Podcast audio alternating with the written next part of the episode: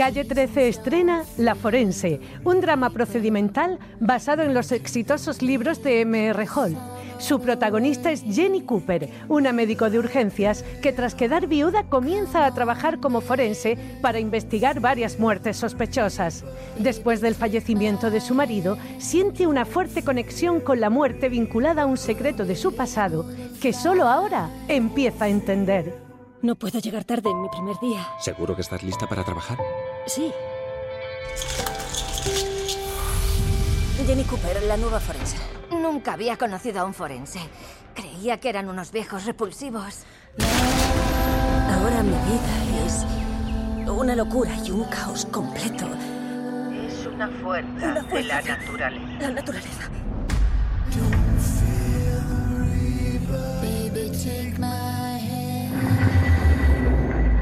Estás triste por lo de papá.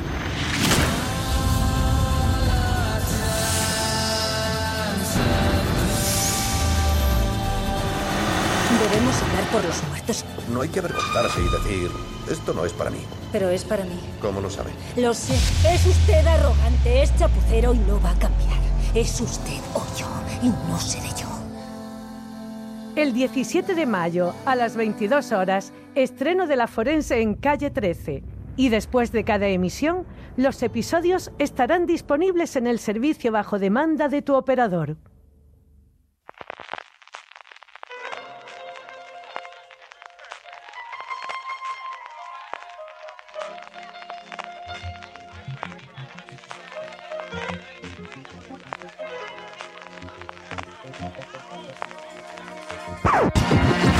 Bienvenidos de nuevo a Streaming, el programa de Fuera de Series, donde cada semana repasamos las novedades y estrenos más importantes de las diferentes plataformas de streaming y canales de pago. Don Francis Arrabal, ¿cómo estamos? Pues aquí en plenos upfronts, CJ, estamos aquí inmersos, ¿no? Entre vorágine de Juego de Tronos, se nos toca hablar también un poquito de otras series, como son los upfronts. Sí, señor. Comentaremos desde luego la semana que viene que ya tendremos el resultado de las nuevas series, de las cancelaciones, ya cada vez menos numerosas de, de la que tradicionalmente era, las renovaciones también de todas ellas. Las comentaremos, como os digo, la semana que viene. Hoy, como siempre, tendremos nuestro eh, preguntas de los oyentes al final del programa. Antes de eso tendremos el Power Rankings, tendremos las series más vistas por la audiencia de fuera de series durante toda la semana pasada.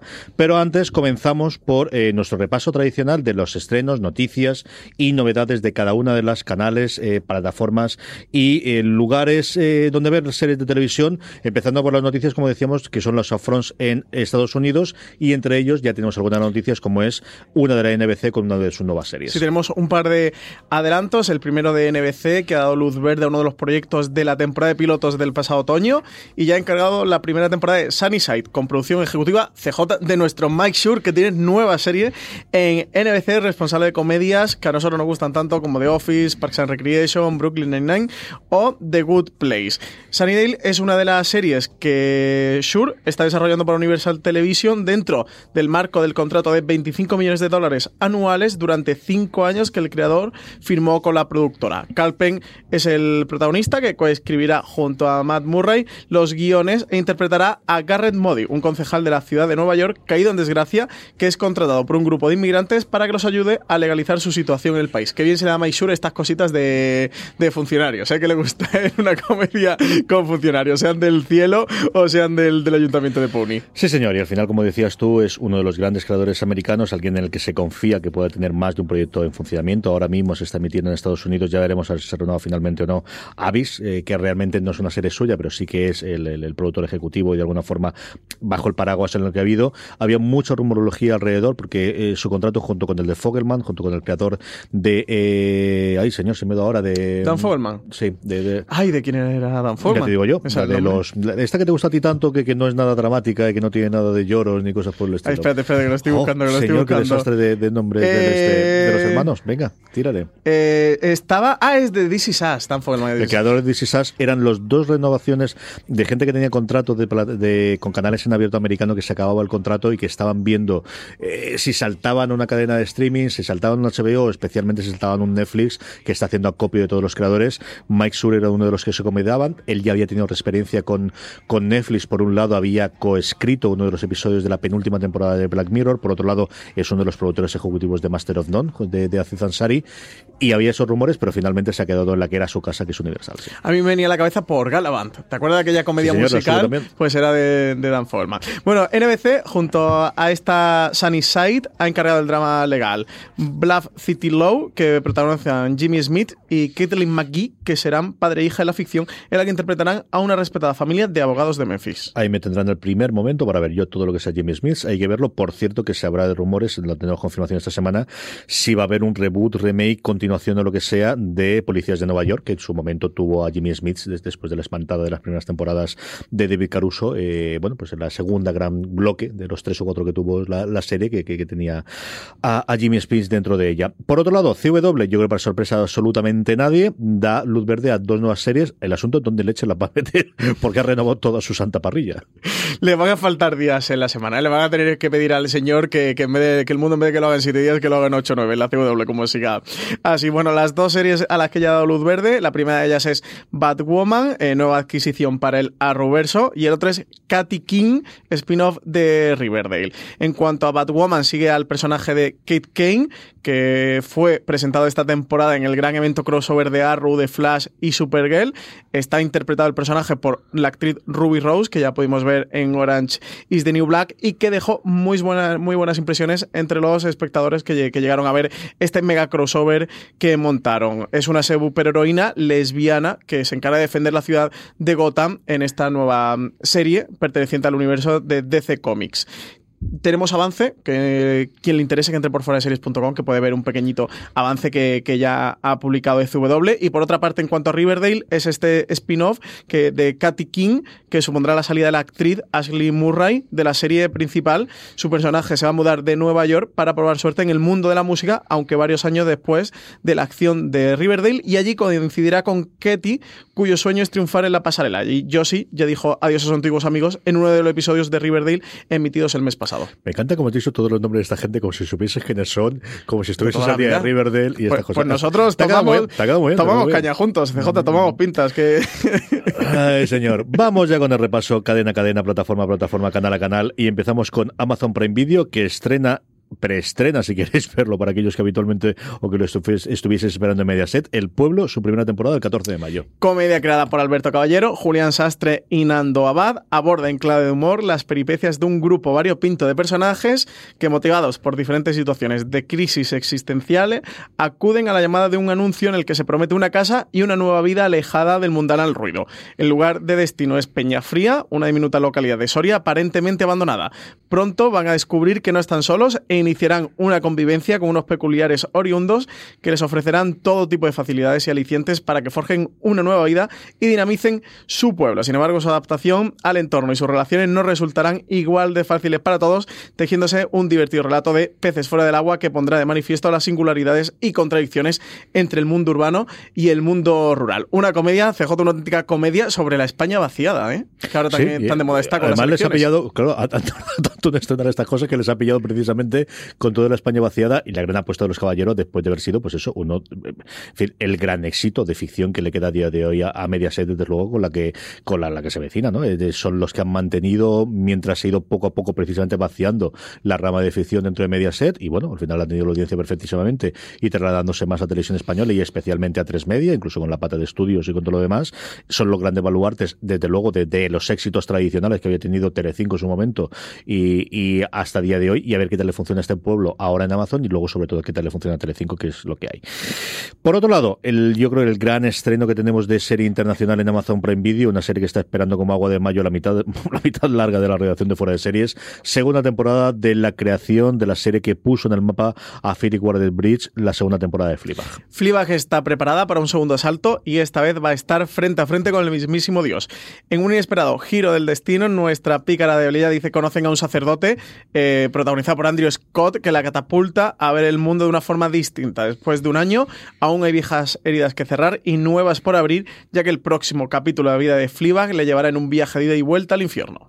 Hablaremos, hablaremos en de Series de esta, como también tiene toda la pinta que lo hagamos y pasamos ya a Filmin Francis de la nueva serie de BBC que nos va a traer la plataforma The Victim. Además, primicia esta de, de Forest Series, que lo sepáis. Lo, lo, hemos contado nosotros los primeros. La cadena BBC One estrenó el mes pasado The Victim, un thriller legal que se presenta en modo de miniserie de cuatro episodios. A España va a llegar de la mano de Filming el próximo 11 de junio. En él Anna Dean se verá envuelta en una vorágine para descubrir quién es el asesino de su hijo de nueve años, fallecido hace ya 15. Pese a que ha pasado más de una década, se desconoce quién cometió tal delito. Tras una nueva investigación, darán con Craig Myers, y ahora, a partir de ahora, habrá que responder a un interrogante, si es realmente el asesino o solo es fruto de una información fraudulenta. La serie está protagonizada por Kelly MacDonald. Y que esperemos, desde luego por el bien de filming, que siga la estela del éxito que para ellos ha supuesto el estreno de Mrs. Wilson, Francis. Sí, han encadenado el éxito de Mrs. Wilson, que se convierte en la serie más vista en su estreno en la plataforma en los últimos años, y también con Informer, otra serie de la BBC que también le ha funcionado bien, desde luego, sí que están encadenando grandes compras de las Islas Británicas. Yo he visto el primer episodio de Mrs. Wilson, tenía mucha curiosidad por, por pues eso, protagonizado por Will Wilson, por todo lo que conocemos por detrás. Al final es la vida real de su abuela, que ella conoce porque su abuela se la cuenta posteriormente, de cómo eh, su abuela... Eh, la parte que a mí me interesa, que es la que quizás menos se conecta, es que trabajó en la guerra, es que trabajó en la Segunda Guerra Mundial como, bueno, pues ayudante de, para, para todo el tema de inteligencia, metido, no exactamente con Enigma, pero sí en toda esa vorágine que había de, de, de inteligencia y de contrainteligencia británica en la Segunda Guerra Mundial. Ahí conoce al que iba a ser eh, su marido y después de fallecer su marido descubre un día, porque le toca, y estos son los primeros cinco minutos del, del, del episodio, que su marido tenía otra eh, que tenía otra otra familia totalmente distintas. Y a partir de ahí bueno pues se desarrolla en paralelo el contar la historia previa de cómo se conocieron y cómo funcionó y por otro lado lo que ella después del fallecimiento del marido de el realmente el abuelo de Ruth Wilson tiene que pasar a esta pobre mujer. Yo vi el primer episodio como os digo mi mujer es una absoluta devota de, Ruth Wilson desde Luther y, lo vimos nos gustó muchísimo a mí me gustó a Lorena le fascinó le, le encantó como suele ser habitual y marca de la casa la ambientación es sencillamente maravillosa. Y yo creo que todo los grandes éxitos por lo que ha funcionado también a Filmin es solamente tres episodios, ¿no? Este, este ritmo británico que hace que al final en una sentada, en una tarde, en un día que tengas, lo puedas ver y por eso lo ha funcionado también. ¿no? Son tres de 60 de más, ¿no? Que son formato de una hora que no es demasiado largo. Yo tengo muchísimas ganas, a ver si me puedo poner con, con Bill Wilson, porque la verdad es de las series que, que más me, me, apetece y desde luego la historia curiosa es un rato, ¿eh? Últimamente hemos visto ficciones de este tipo como El embarcadero que planteaban este tipo de, de cuestiones narrativas y fíjate, aquí tenemos, está basada además en hechos reales. Vamos con HB España, Francis. HB España nos traemos tres noticias interesantes, indudablemente todas y cada una de ellas, algunas más esperadas, otras desde luego una sorpresa para menos para mí, aunque luego cuando la analizas dice, hombre, tiene sentido, al final todo queda en la casa corporativa dentro de un orden. Quizás la más sorprendente de todas es una serie que está dando muchísimas vueltas por Hollywood, que originalmente la había cogido o parecía que le iban a desarrollar NBC, la nueva serie del creador de Don Abbey, de William Fellows, y The Gilded Age finalmente Claro, es que quien la compró en su momento en NBC ahora está trabajando en HBO. Y ha sido HBO quien finalmente se va a quedar con la nueva producción del creador de Downton Abbey. Vueltas queda la vida en estos mundos televisivos industriales.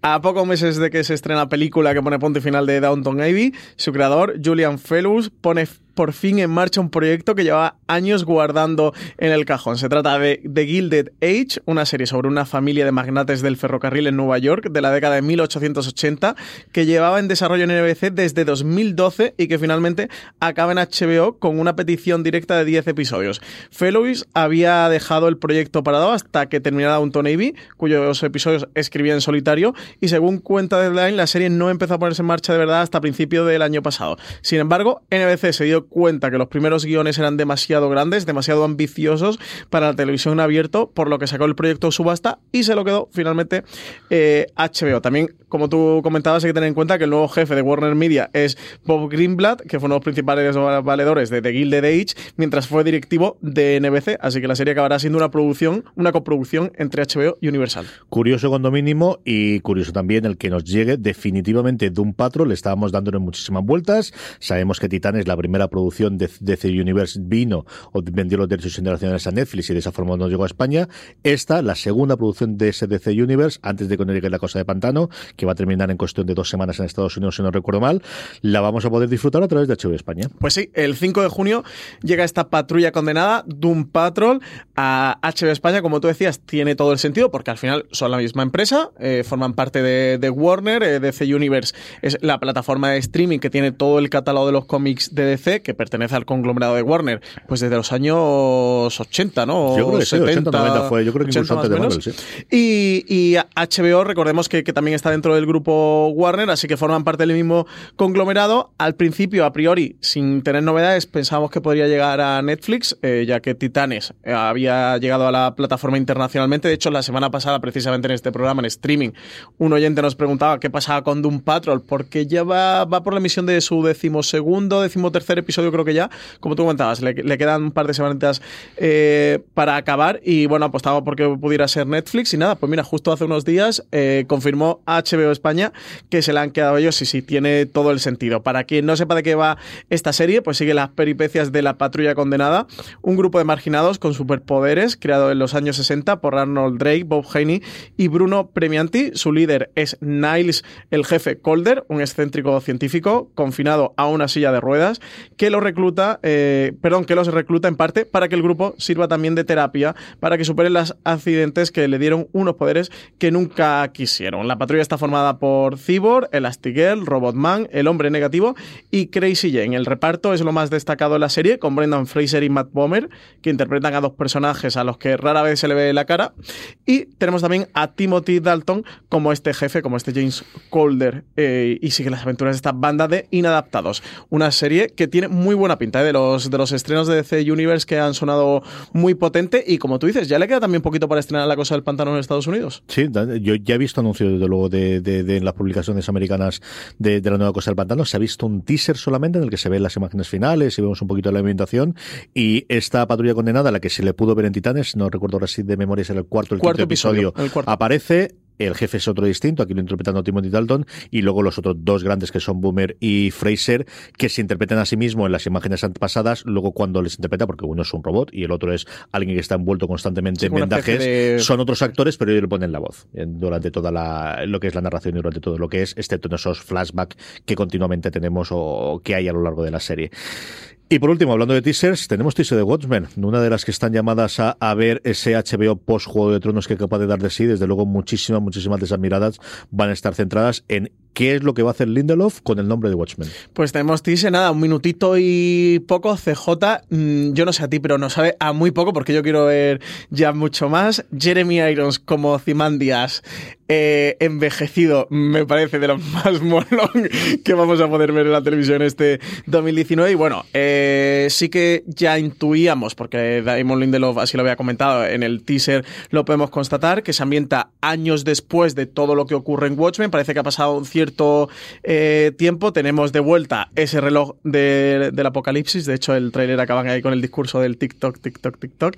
Y muy buena pinta, lo tenemos en foreseries.com. A todo el mundo que le apetezca ver lo que se acerque por la web y, vea el teaser. Eh, yo no tengo esperanzas, ¿eh, CJ. No, sé si me la voy a pegar eh, confiando tanto en ella, pero le tengo una esperanza y unas ganas que no puedo. Don Johnson nunca está mejor ni en Miami Vice. Es espectacular el cierre de esto se acabó TikTok. Es, no sé, me tienen, me tienen convencido desde el principio, ¿no? Y aquí más todavía. Yo creo que es eh, desde la apertura inicial con todos esos seguidores de Roscrack, de, de, que ha ocurrido, que lo primero que, que, le parecía a Roscrack sería odiarlos absolutamente todos, hasta el cierre de Don Johnson, se ha visto todavía el teaser. Y con Regina King por ahí, que también tiene una pinta espectacular su ah, Yo estoy totalmente metido en esto, así que aquí no, no hago a mí, no, no, no, no tengo reservas, tengo, tengo unas ganas absolutamente total y a ver qué tal les funciona. Yo creo que al final, eh, yo no libre está bromeando de semana tras semana de a esta semana, a esta cadena le quedan una semana, tres semanas, cuatro semanas de Juego de Tronos y después está, no voy a decirlo, pero es lo que todos estáis pensando que dice, que empieza por F en inglés y por J en español y hace la broma todos los santos episodios. Y hombre, yo creo que no es tan radical que es la coña, pero un poquito sí. Y al final algo necesitas, no sé si será la segunda temporada de Big Little Lies, que es bastante factible, no sé si será este Watchmen, no sé si será la precuela para el 2020, pero algo tienen que empezar a funcionar de hay más vida después de los dragones. Sí, algo de- del el día uno después del Juego de Tronos era duro en HBO, entiendo, a nivel internacional. Y bueno, este Watchmen, a ver qué tal. A faltas de que se estrene de New Pop, CJ, como todos sabemos, va a ser el gran estreno de HBO Pero que internacionalmente. veis cinco, que lo sabéis también. O sea, eso es. Cinco y Javier Cámara, que oye, mientras lo vaya Javier Cámara, yo estoy totalmente a favor. Movistar Plus, Francis, lo primero que tenemos es el último giro de la saga de Leticia Dolera, que... bueno, comenta tú la noticia y lo comentamos un poquito. Bueno, pues desde la que la polémica salpicó a Déjate llevar, la serie de Leticia Dolera para Movistar Plus por el despido, recordemos, de Aina Clotet a causa de su embarazo, daba la sensación de que la plataforma no tuviese muy claro qué hacer con este producto ni cuándo lo iba a estrenar. En un principio se, se habló de, siempre se habló de ella para otoño 2018, luego las informaciones apuntaban que la, perdón, de otoño 2019, luego las informaciones apuntaban que la serie irremediablemente se iba a ir para 2020. Recordemos que tuvo un paso glorioso por Cannes Series, donde llegó a cosechar dos premios. Pues hemos tenido un giro final. eh, ha habido cambio de título. Deja de ser Déjate llevar, rebranding. Ahora es Vida Perfecta, que es el título con el que fue a Cannes Series y de 20 Internacional. El título en inglés, que era Perfect Life. Han decidido adoptar este título y adaptarlo al español con Vida Perfecta. Y serie que se va a estrenar vuelve al otoño, 18 de octubre. eh, va a ser su fecha de estreno finalmente, CJ. Serie que se ha exhibido ya en España, en, dentro del eh, crossover de San Sebastián, que todo lo que me ha llegado a mí es muy bueno, como ya me había llegado desde antes, ¿no? Y desde ahí, en la propia con- conferencia de prensa que se hizo, que había un responsable de Movistar Plus, es eh, totalmente el giro. Y, y- y, bueno, yo creo que tiene todo el sentido del mundo de queremos que la serie se defienda por su camino y de ahí justificamos el cambio de nombre, justificamos la fecha, justificamos todo. Yo creo que, mm, eh, honestamente, igual que le dimos todos los palos del principio y fue un desastre, yo creo, de relaciones públicas especialmente, eh, chico, alguien ha tenido que entrar ahí y ha decidido hacer las cosas y desde entonces, chapo, yo no puedo decir, creo que era complicado hacerlo mejor ese, vamos a dejar que todo muera más o menos porque algo estallará y al final en España siempre da tiempo para que estalle alguna cosa si das tiempo suficiente, vamos a ver dónde puede estar esto, confiamos en la serie, que al final la gran movida es esta, es decir, yo creo que si la serie hubiese sido mala, o al menos si yo entendía que fuesen, estarían muertos en un cajón ya, creo que cre- siguen creyendo en la serie, creo que siempre creyeron en ella, la llevaron a la serie, la cosa funcionó muy bien y ahí la tenemos ahora, pues eso, con el estreno de octubre. Pues sí, se llevaron el premio a mejor serie y mejor reparto para el trío de actrices protagonistas. Desde luego, eh, ni tú ni yo hemos podido ver la serie, que como decías, ya se ha visto en Cannes Series, se ha visto en crossover. La serie se va a preestrenar en, en San Sebastián antes de que, de que esté disponible en Movistar Plus, pero la gente que conocemos que la ha visto, todo el mundo nos habla maravillas. Y yo, oye, pues fiándonos de su criterio, la serie tiene que, que ser buena y defenderse por sí sola. Creo que son dos temas diferentes. Una cosa es toda la polémica que ha habido alrededor, que creo que es extra serie, es mm, absolutamente diferente eh, de, de lo que sea la serie de por sí, de la Pero que totalmente la serie. Es decir, la polémica Sí, al final una cosa pues contamina la otra. Esto es lo de siempre al final. Es conseguir separar, bueno, pues como, como otro tipo de, de polémicas, eh, conseguir separar al final la obra y, y el autor. Y luego la mala noticia, o sea, le podemos poner todas las puertas que queráis y, y sabemos que la decisión de, de Ana Costa y de Paco León, pero ¿qué quieres que te diga? A mí me fastidiaron el día y es que Arte de Madrid no tendrá segunda temporada. Pues sí, eh, creo que voy a leer el tuit de Paco León con violines. ¿Se pueden poner violines de fondo con melodía triste? Hay que decirlo antes, Francis, hay que decirlo antes. Pero es que este improvisado queda Venga, mejor. Pon- Ponme na, una na, melodía triste de, violines para que le Venga, el tuit de Paco tira para adelante, anda.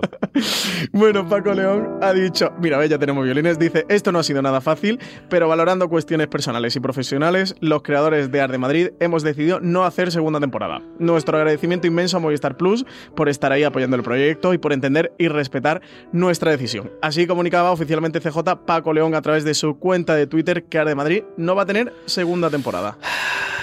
Deja, deja los violines. Esto, Sí, sí.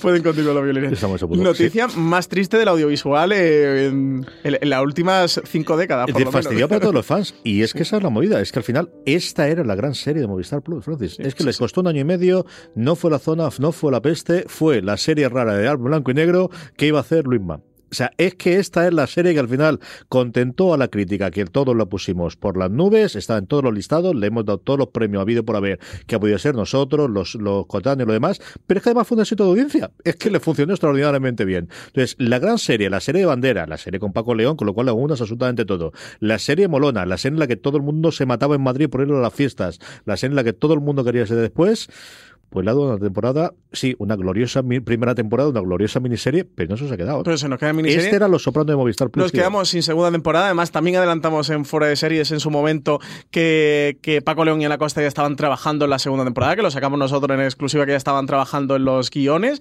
Así que había ya una idea que estaban desarrollando. Y bueno, parece que, que ha habido algún tipo de problema interno en el seno de la producción de Arde Madrid que, que ha truncado esta segunda temporada y que han decidido finalmente no hacerla. CJ, pero desde luego es una noticia muy triste, ¿eh? porque es de las grandes series, yo creo que junto a Fariña, de lo mejor que hemos podido ver en los últimos años en la ficción. El año pasado, indudablemente. ya ahí lo tienes. en- y nuevamente, no solamente los premios en la crítica, sino que en el público. Es que es una serie que se vio una barbaridad en España, que tuvo una campaña de comunicación maravillosa, impulsada total y absolutamente por la figura, especialmente de Paco León. Tampoco nos vamos a engañar. Evidentemente que, que al final la historia es una historia que lleva muchísimo tiempo haciendo Ana Costa, pero que él mm, consiga amplificar junto con todo el rento, que a todo el mundo que tiene implicado en la producción logra implicarlo también en la parte de la promoción, que no siempre tan sencillo. Tenemos todo el movimiento que tenemos en redes sociales, todo el mundo implicado.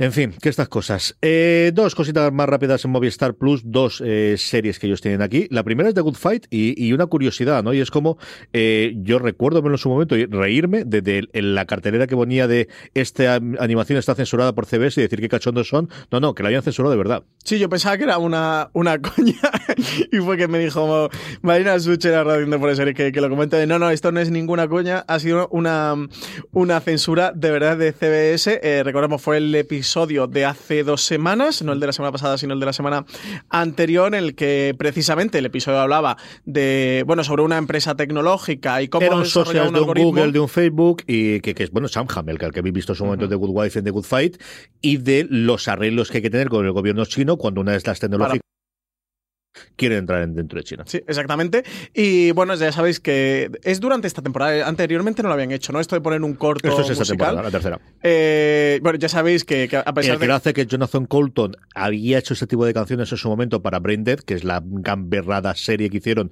que es deliciosa por otro lado, y que yo creo que recordar que no se estrenó aquí en España, Brain que hicieron entre... Movistar. No sabré decírtelo yo, Yo puede, que sí, puede que sí. Entre el final de The Good Wife y el principio de The Good Fight, él hacía las canciones de apertura y las canciones de cierre, si no recuerdo yo mal, y que contaban un poquito la historia. El Previously lo hacían en forma de canción, es cuando tuvieron contacto con Colton, y ahora esta tercera temporada hace él junto con animaciones de no recuerdo quién es el animador. Pues son unos, cortos animados con un momento musical delicioso y eso, en, este episodio simplemente salió una cartela que ponía CBS ha censurado este contenido. Yo creo que, que la mayoría de espectadores pensamos qué coña tan graciosa han hecho porque el episodio habla sobre la censura en China, pero resulta que no. Lo que me parece inexplicable es que CBS haya permitido o haya tolerado emitir esto con un CBS ha este contenido. en Lo que podéis leer en, en el artículo que escribió Marina, que, que es lo que se ha contado públicamente, es que ese fue el acuerdo. Ellos amenazaron, y además amenazaron por lo grande de no hacemos más guiones, os dejamos ir con la serie y a tomar por saco, ya renovada por una cuarta temporada, y al final el pacto que se le llegó, que yo creo es muy elegante, muy inteligente, sabiendo que luego van a contar esta parte, es vamos a poner esta cartera, la gente se va a reír y ya contaremos después lo que hay. Y ese fue el acuerdo. Ahora ya veremos si se filtra o no en alguna de la animación, que a mí tampoco me extrañaría absolutamente Mm, nada. Esto es tan fácil como que uno de los que lo ha hecho le dé un botón en YouTube, que creo que se tardan aproximadamente tres minutos, ¿no? Dos minutos con una banda ancha potente. Creo que en dos minutos lo tienes. Pero bueno, desde luego, una curiosidad eh, sin duda del, del mundo de las series de televisión, esto que ha pasado con The Good Fight. Y aprovechar para volver a recomendar The Good Fight, que nunca está de más. Incluida la primera y segunda temporada, que aunque fue haciendo las veas, son muy buenas temporadas, de verdad. O sea, ha- hacedme caso. Merece No es sinvergüenza este, hacedme caso aquí. Hace falta ver las dos primeras temporadas, de verdad que es muy, muy buena. Aunque desde luego, yo creo que la segunda y la tercera son las mejores. La primera La todavía es estaban viendo que lo que Es hacían. sensacional. Estaban viendo que Soy hacían extremista de Good Fight y eso que solo he visto la tercera temporada. Hablando de series que me encantan y que tristemente he dejado de ver, y yo no sé por qué, con lo que me divertía con estos gamberros y sobre todo con sus mujeres, Billions, renovada por Showtime. Showtime es que no sabe cancelar series, así que esta es la quinta temporada que vamos a tener de Luis, de Yamati y de todo el elenco que tenemos alrededor en Billions. Y de verdad que no sabe cancelar series. No voy a decir que en este caso, porque yo tampoco continúo con Billions, pero norma- normalmente para mal, en este caso no sé qué tal mantiene. Parece que Billions se mantiene a muy buen nivel. El caso es que a falta de cinco episodios para que finalice su cuarta temporada, han decidido garantizar su continuidad y darle una más. El anuncio de la renovación por una quinta llega en un momento en el que la serie está manteniendo buenos datos de audiencia con un promedio de más de 4 millones de espectadores por episodio, sumando la emisión en directo y el consumo en diferido. El drama está centrado en empresas inversoras de Wall Street y la Fiscalía de Nueva York que continúa en plena forma en esta temporada en la que la rivalidad central es la de Taylor Mason Bobby Axelrod, mientras que los antiguos enemigos trabajan ahora como aliados. Netflix, Charlize Theron, que resulta que nos hemos enterado todos que es productor ejecutivo de Mindhunter gracias a que en una entrevista con Howard Stern resulta que dice cuándo se va a estrenar la segunda temporada. ¿Cómo te quedas? Eh, madre alucinado, mía, ¿eh? Alucinado. Sí, señor. Estas cosas que nos siguen sorprendiendo todavía en el mundo del televisión. Bueno, Parece pues que al final ellos tienen la costumbre, ella se guarda sus cosas de ahí, pero está confirmado que ya está. Pues mira, pues nos hemos enterado al menos de cuándo se iba a estrenar. Otra cosa es que ahora Netflix decide cambiarlo, pero parece que sí, que la segunda temporada va para agosto, ¿no, Francis? Sí, parece que, que- bueno, lo que está previsto, al menos lo que comentó Charlize Theron, de nuevo, no son informaciones oficiales de Netflix, que de momento no han sacado ningún comunicado de decir, bueno, ya que ha dicho esto Charlize Theron, vamos y la apoyamos.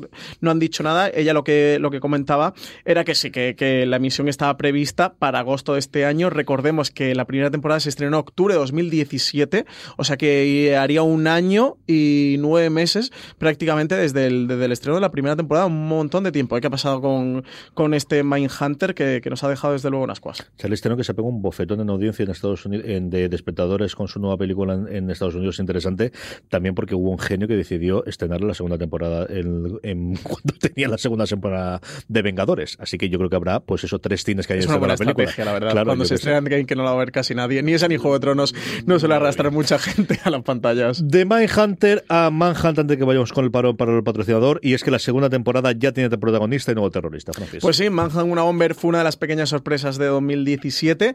Estaba concebida como una serie de antologías. Su primera temporada contaba la persecución durante años de Ted Kaczynski, más conocido como una Bomber, al que interpretaba Paul Bettany y que se vio a través de Discovery en Estados Unidos. Aquí en España está disponible en Netflix. Una segunda temporada se daba por segura, pero pasaba el tiempo y no había noticias de ella. Finalmente, primero se supo que eh, Spectrum, que es el proveedor de contenidos premium que rescató el verano eh, el proyecto de LA Finest, se quedaba con los derechos de la serie y ahora ya se ha anunciado quiénes serán sus protagonistas y de qué irá. Jack Houston y Cameron Britton, que por cierto sale en Mindhunter. Eh, hemos hablado mucho de las similitudes entre Manhunt, una Bomber y, y, y Mindhunter y van a compartir uno de los, uno de los actores, que es eh, Cameron Britton. Va a dar vida al terrorista Eric Rudolph y al guardia de seguridad Richard Jewell, principales implicados en el atentado con bomba que sufrió el Sentinel Park de Atlanta durante los Juegos Olímpicos del 96. Sí, señor Houston, que hace un papel sencillamente espectacular en Boardwalk Empire. Una de las mejores cosas que yo recuerdo de esa serie, que, que de verdad, que mira que me gustó y que, que al final no fue lo que en su momento HBO quiso. Seguimos con Netflix, pero antes de eso damos las gracias a nuestro primer patrocinador.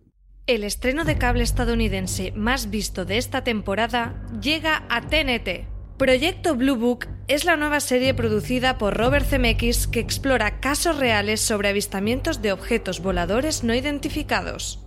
La serie está basada en los hechos reales recogidos en el proyecto Blue Book, una serie de documentos en los que se recopilaban casos de avistamientos de ovnis en las décadas de los 50 y 60 y cuyo objetivo era determinar si podían resultar una amenaza para la seguridad del país.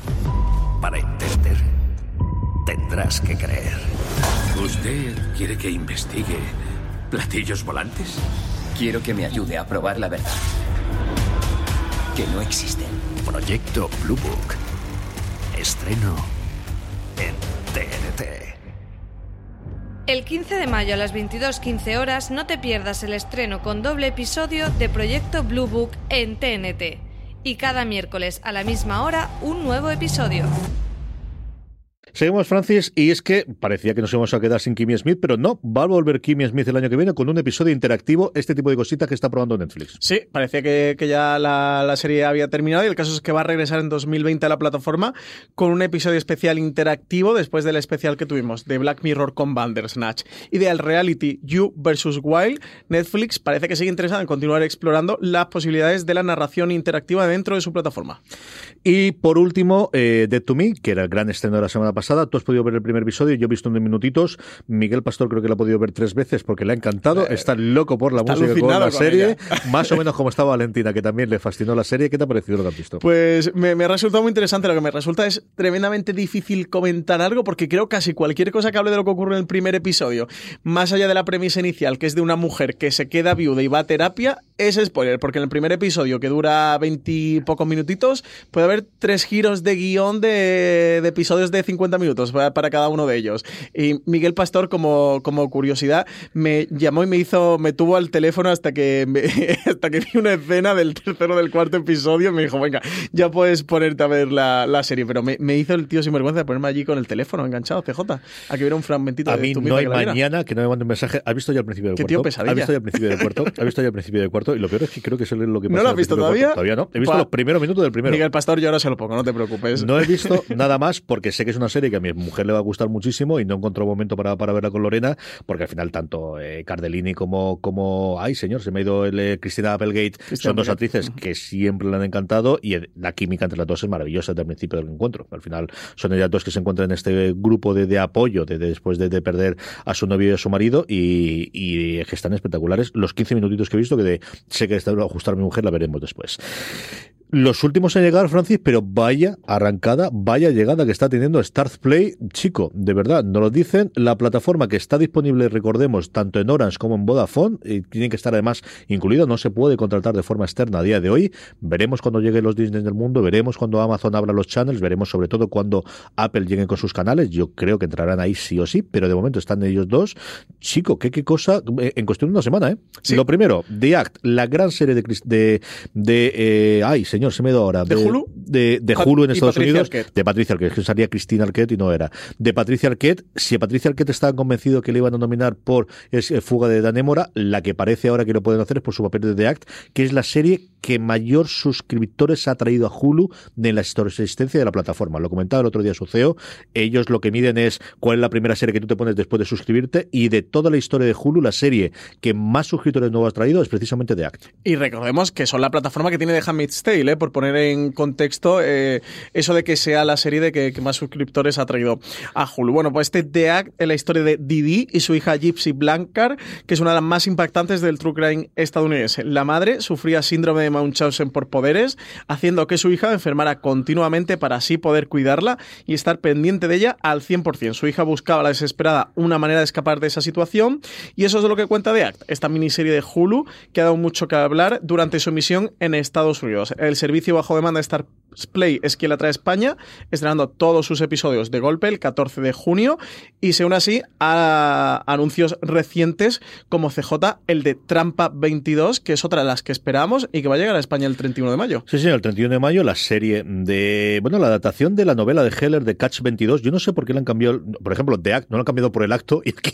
se han puesto Trampa 22, porque yo no recuerdo que se tradujese, a lo mejor sí en su momento la, la novela. O la película, porque de esto tenemos pelis. Sí, de hecho, yo, la película la he llegado a ver. Yo no recuerdo cómo sería, pero vamos, eh, una de las grandes apuestas también en Estados Unidos de Hulu y que de aquí, desde luego, la que de alguna forma, sobre todo por el elenco que tiene y sobre todo la producción ejecutiva y la interpretación, aunque no es el protagonista de George Clooney, pero sí la presencia de alguien con, con, bueno, pues es la vuelta de George Clooney, si yo no recuerdo mal la televisión, después de esos papelitos que tuvo en urgencia en la última temporada de urgencias en el que volvieron mucha de la gente y hace ya unos cuantos años de eso, ¿eh? Sí, sí, sí, y tanto.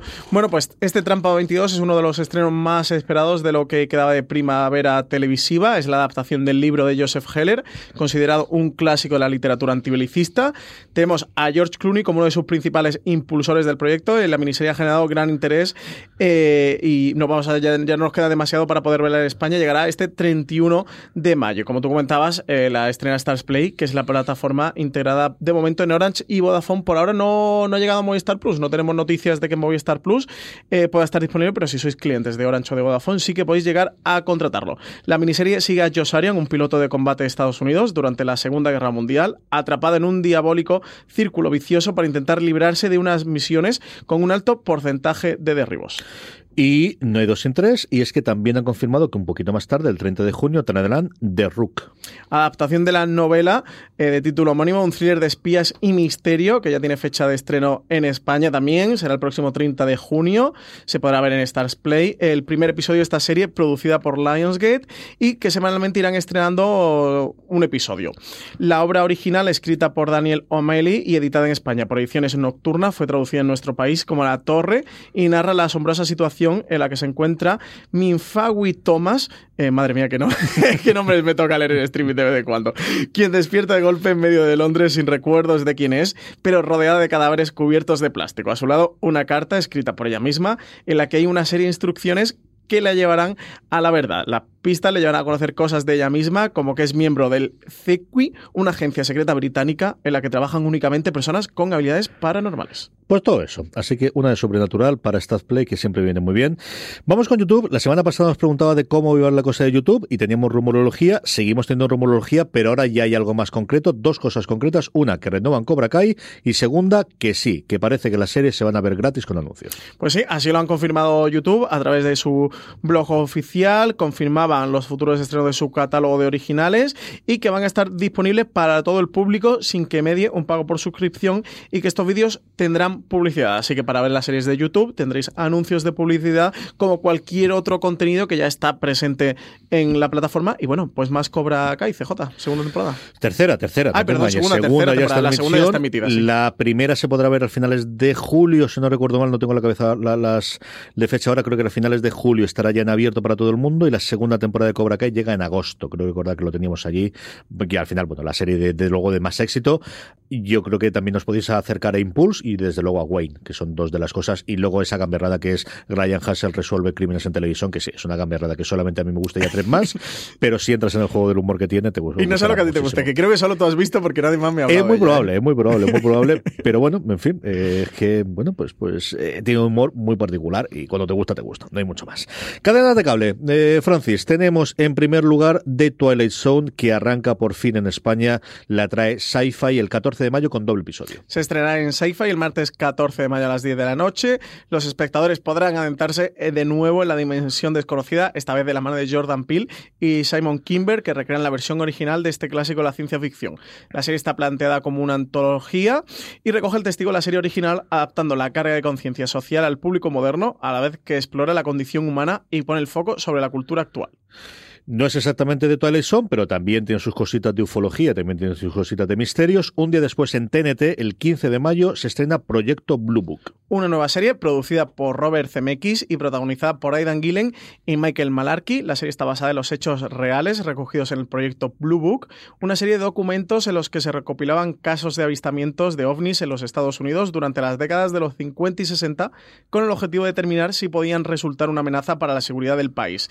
El proyecto Blue Book se inspira en las experiencias personales del doctor Allen Hynek, un brillante profesor de universidad que es reclutado por las Fuerzas Aéreas de los Estados Unidos para formar parte, junto al capitán Michael King, de una operación encubierta para estudiar miles de casos ovnis y fenómenos relacionados.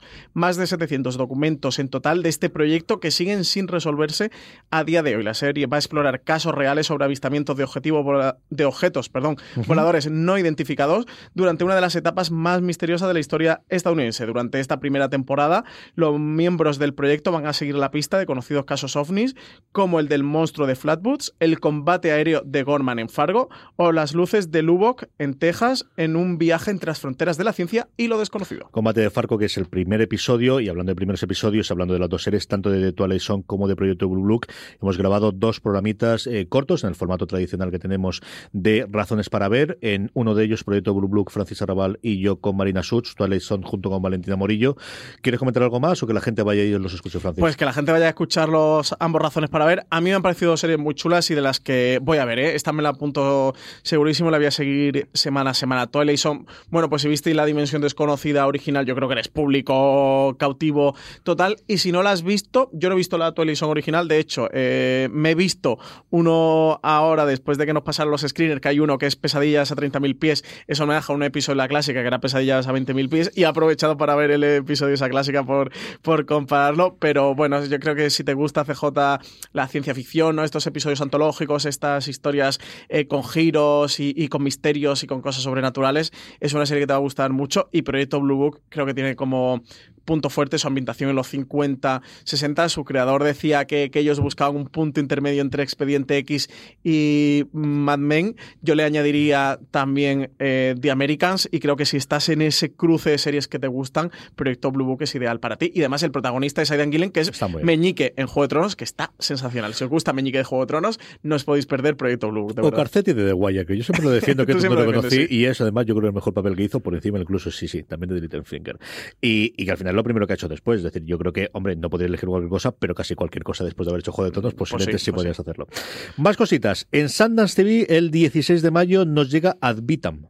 un thriller francés de ciencia ficción sobre un futuro distópico en el que el ser humano ha vencido a la muerte y consigue vivir para siempre a través de un proceso llamado regeneración.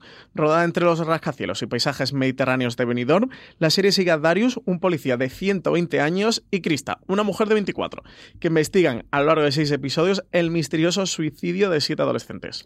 Y por último, antes de una pequeña noticia que tenemos sobre Big Bang Theory, el 17 de mayo, Calle 13 nos trae la primera temporada de La Forense, francés. Basada en los exitosos libros de M.R. Hall, La Forense gira en torno a su protagonista, interpretada por Serinda Swans, que hemos podido ver anteriormente en Inhumans, Inhumanos, o en Bowlers. Eh, tenemos a Jenny Cooper, que estrena trabajo como médico forense en Toronto, donde investigará varias muertes sospechosas. Valiente, terca y vulnerable, intenta llegar al fondo de cada caso para descubrir la verdad. Jenny antes trabajaba como médico de urgencias y se ha quedado viuda con un hijo de 17 años. Tras la muerte de su marido, siente una fuerte conexión con la muerte vinculada a un secuestro de su pasado que solo ahora empieza a entender. Al lidiar con historias basadas en casos reales, Jenny demuestra ser una médico forense contemporánea que vela por los muertos incluso cuando incomoda a los vivos y defiende a los que tienen recursos o están en peligro. No habíamos quedado que Inhumano no existió nunca, francés. También es verdad. Pero esta señora, la pobre estuvo allí y además hacía el papel de Medusa, eh, la, que tuvo que aguantar. ¿eh? Así que se ha ganado cada cosa buena que le pase en el mundo de las series de televisión. esta señora se lo ha tiene ganado. un mulligan, tiene, sí, Porque madre mía, con el, con el, pelucón que le pusieron de la pobre de Medusa. Y esos efectos especiales. Menos mal que ya tenía gente para que lo viese y no tuve que verlo yo. Francis, antes de las recomendaciones, la última noticia es que Charles Lorry, el creador de Big Bang Theory, descarta hacer más spin-offs de la serie. Pues sí, así lo, lo ha confirmado. La serie que se va a despedir por todo lo alto y sin haber perdido el favor del público en este largo viaje pero eh, parece que un spin-off que se ha comentado mucho, se ha hablado uno sobre Leonard y Penny, se ha comentado de otro centrado en las chicas, que por lo visto, bueno, Kelly Coco y algunas de las protagonistas femeninas de la serie apostaban por ello, pues Chuck Lorre finalmente lo ha descartado, ya sabemos que estas cosas son a día de hoy, o sea, Chuck Lorre a, este lunes 13 de mayo no piensa hacer spin-off de, de, Big Bang Theory, pero que aquí las cosas CJ cambian rápido en la industria y al final aquí se mueven mucho dineros. Y, y bueno, yo creo que sí que, que la semilla de Big Bang Theory, más allá de este spin-off, que recordemos que ya tiene un spin-off, que es el joven Sheldon, pues bueno, yo creo que sí que, que se llama Sigue Viva y que podría pasar. Eh, Chuck lo recomendaba que a menos que haya una razón creativa para hacerlo, decía que una maravillosa razón para hacerlo eh, no se haría y que entonces la razón para hacerlo sería solo económica y que eso, de momento para él, no es suficiente. De todo lo anterior, ¿qué recomendamos, Francis? Pues yo me voy a quedar con The Twilight Zone y con Proyecto Blue Book, que le he comentado antes. Ya he dicho que he recomendado que, oyentes que os acerquéis a esas razones para ver. A mí son dos series que me han parecido muy, muy, muy chulas y de las interesantes para seguir esta primavera. Yo flipa que tengo muchísimas ganas, pero ya sé que me va a gustar sí o sí. Y me llama tanto la atención esta cosa rarísima francesa, rodada en Benidorm. ¿Yo qué quieres que te diga? Esto de tiene buena pinta, ¿eh? tiene pinta de, pues eso, ciencia ficción francesa rodada en Benidorm. Es que solo puede salir o muy bien o muy mal. O sea, no, no va a tener punto medio. Entonces, si está muy bien, pues eso que me encuentro, que al final lo veremos cuatro, y si está muy mal, pues mira, alguien podré gritarle y decirle, vaya cosa que me he visto estos días. En fin, admitan, ya me contaréis después si la veis, qué os parece, porque yo sí que al menos el primer episodio sí que... La semana que viene la comentas aquí en streaming a ver qué tal está esto. Me la apuntaré, sí señor. Ahora me la, añado a TV Time para que me avise cuando se estrene, pero sí que tengo mucha curiosidad. Vamos ya con el Power Ranking, vamos ya con las series más vistas por nuestra audiencia durante la semana, eh, una clasificación que hacemos a partir de las encuestas que os colgamos todas las semanas en foraseries.com, aunque como siempre os digo, la forma más sencilla de que os avisemos, de que os avisemos de que está subida ya y que podéis hacerlo en cuestión de nada, 10-15 segunditos podéis ponernos vuestras tres series favoritas de la semana pasada, que es como hacemos el Power Rankings, y de esa forma también dejarnos después también vuestras preguntas con las que terminamos el programa, eh, es que os unáis a nuestro grupo de Telegram, telegram.me barra fuera de series, que estamos a puntito a puntito de superar las mil personas en el grupo de Telegram, donde diariamente, como os digo, todas estas personas hablan de series de televisión entre sí, se recomiendan cosas, consejos. Ahí estamos todos muy bien avenidos. Un Power Rankings muy curioso y es que hasta el puesto número 5 son todos series nuevas, son todos series que en algún caso estuvieron previamente y habían salido y vuelven a entrar. Y en cambio, las cuatro primeras, inamovibles de desaliento, hay una pequeña reclasificación, pero todos salen igual. La primera, nueva entrada, aunque en su momento estuvo, American Gods, una serie que, como sabéis, en su segunda temporada está disponible en Amazon. Y novena posición para Foss y Verdon, la serie que se está emitiendo en HBO España, original de FX, que cuenta la historia de Bob Fosse y Gwen Verdon Una serie muy recomendable, ¿eh? os recomiendo que, que, veáis esta porque es una de las buenas que, que, está ahora mismo en emisión. También HBO España, ya veréis que aquí hay unas cuantas seguidas de esa forma. Lo que hacemos en las sombras, antes os hablaba de la gamberrada que era eh, Ryan Hansen, ¿qué voy a decir de la gamberrada que es lo que hacemos en las sombras? Magnífica, esta también es de la que hay que ver. Séptima posición para otra serie que se puede ver en HBO España, para Barry, que nada, estrenamos su segunda temporada hace un par de semanitas. Lleva cinco episodios, si no recuerdo mal, cuando estamos grabando. Del cuarto episodio de la segunda temporada, la crítica americana es posiblemente el episodio que mejor les he leído, solamente los titulares, porque no quería hacerlo, de eh, en cuanto a episodio de todo el año, hasta el punto de que me ha hecho volver a ver la serie. Estoy, me faltan uno, dos, ahora cuando estamos grabando esto de, de la primera temporada, y yo creo que para la semana que viene estaré ya puesto al día. Y me ha vuelto a pasar lo mismo que recuerdo yo que me pasaba con Halta Casfire de Américas, que es porque leche dejé de verla con lo que me gustó a mí el primer episodio de esta serie. Es una serie divertidísima, pero que cuando es dura es espectacularmente buena. Y ¿quién iba a decir que Bill Hader iba a tener eso dentro suyo? De verdad, a mí me ha sorprendido muchísimo él como actor y luego sabiendo que el tío es el co-creador, que es el director de muchos episodios, me está gustando muchísimo la primera y tengo de verdad una curiosidad tremenda, tremenda por ese cuarto episodio que os digo, que ha sido una revolución absoluta, desde luego, para la crítica americana.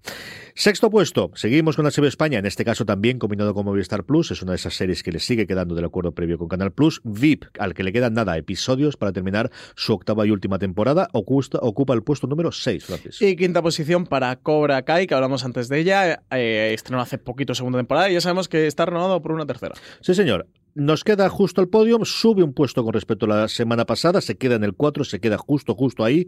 Una verdadera maravilla de serie clásica, de verdad, de lo mejor que podéis ver en nivel policíaco a día de hoy, que acaba de estrenar su nueva temporada. Bosch, que está disponible todas y cada una de sus temporadas en Amazon. Y tercera posición para The Good Fight, tercera temporada que se puede ver en Movistar Plus. Que baja un puesto, puesto que ocupa Killing Eve. Nuevamente también en HBO España, otra historia de asesinas y esa historia de esa dupla absolutamente maravillosa entre Eve y Villanelle. Y primera posición para Jon Snow CJ, que se puede ver en HBO España y Movistar Plus.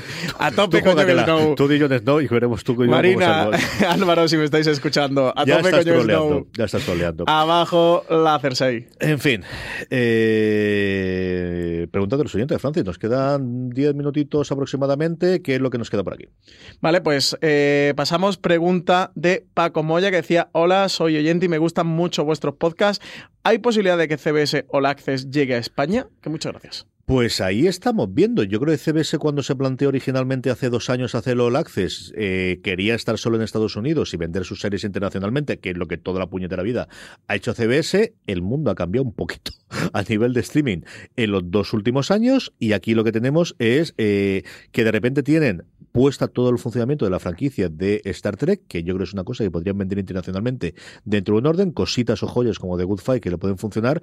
No lo sé, yo creo que hace dos años ellos lo descartaban por completo, yo creo que a día de hoy conforme está el tablero y que CBS al final es uno de los que en un momento dado podría ser parte de un conglomerado, porque ellos a nivel empresarial tienen un pifostio, originalmente la parte de Viacom, eso es una empresa de Redstone que es un hombre de noventa y tantos años, luego la hija, ha salido Les Mumbes que están enfrentados, es decir, la parte de atrás es digna de sucesión, de verdad, o sea, es una cosa divertidísima de cómo la parte accionarial.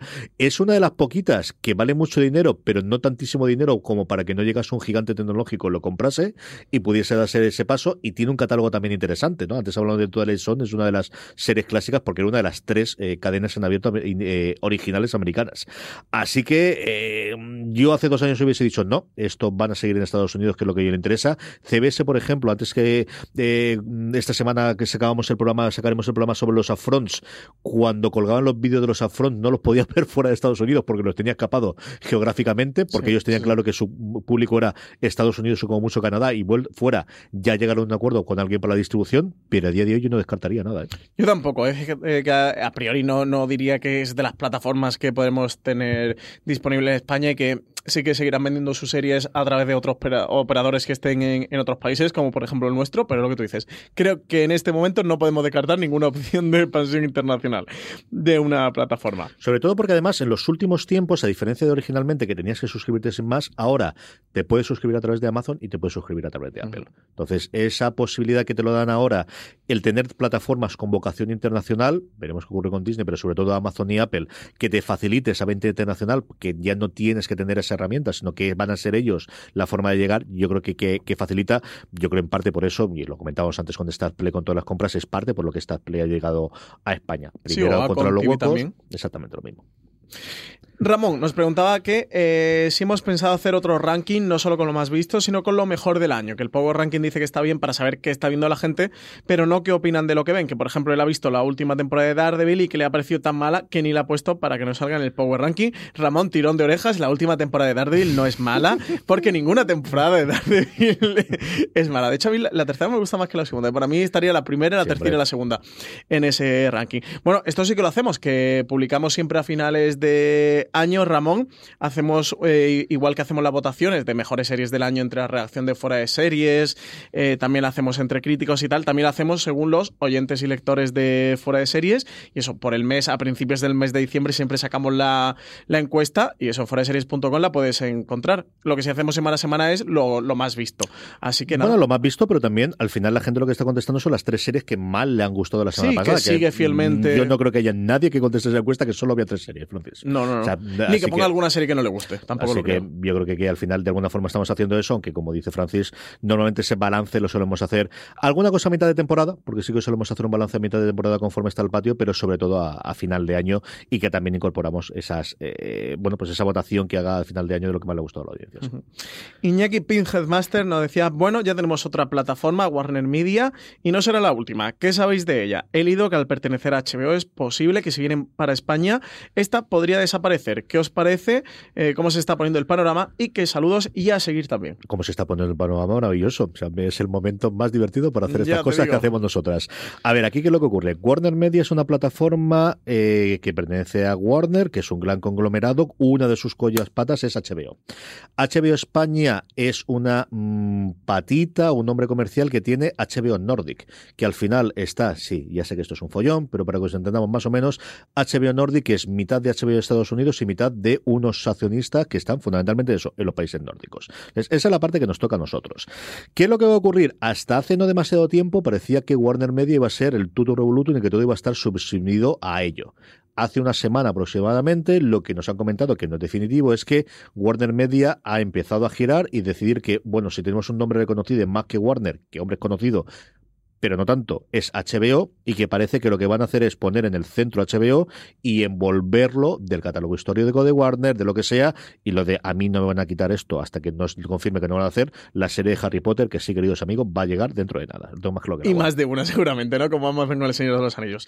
No sé, yo no pretendáis que en streaming me moje sobre cualquier cosa que tenga que ver con Warner Media, porque aquí puede pasar absolutamente de todo. Yo en esta eh, voto, voto en blanco, CJ. Aquí no me pienso pringar, ¿eh? Porque vete tú a saber lo que ocurre con, con todo el lío que tienen montado, ¿eh? Que no saben qué va a pasar con DC Universe, si lo reformulan, si lo remezclan, si las mantienen cada una, si van a hacer como channels como está haciendo Disney, si lo meten todo bajo un mismo paraguas.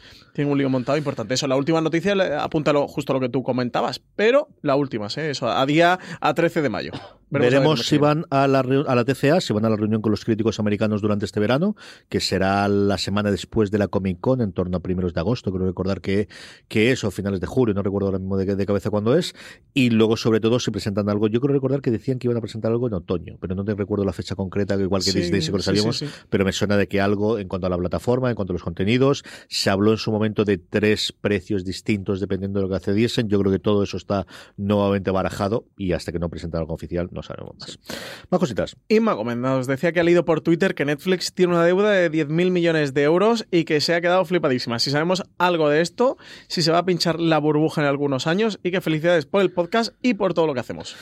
Sí, evidentemente. Es decir, vamos a ver, es que las cosas se financian con deuda. Esto no hay mucho más. Lo que pasa es que en tres minutos no voy a dar tiempo a hacer. Vamos a ver, el problema de la deuda es cuando tú no generas suficiente caja con beneficio para poder pagarla a largo plazo. Pero Netflix se encuentra en una carrera armamentística que lo que necesita es pagar un contenido a día de hoy que va a querer o que, ellos creen que pueden sacarle rentabilidad durante mucho tiempo en el futuro.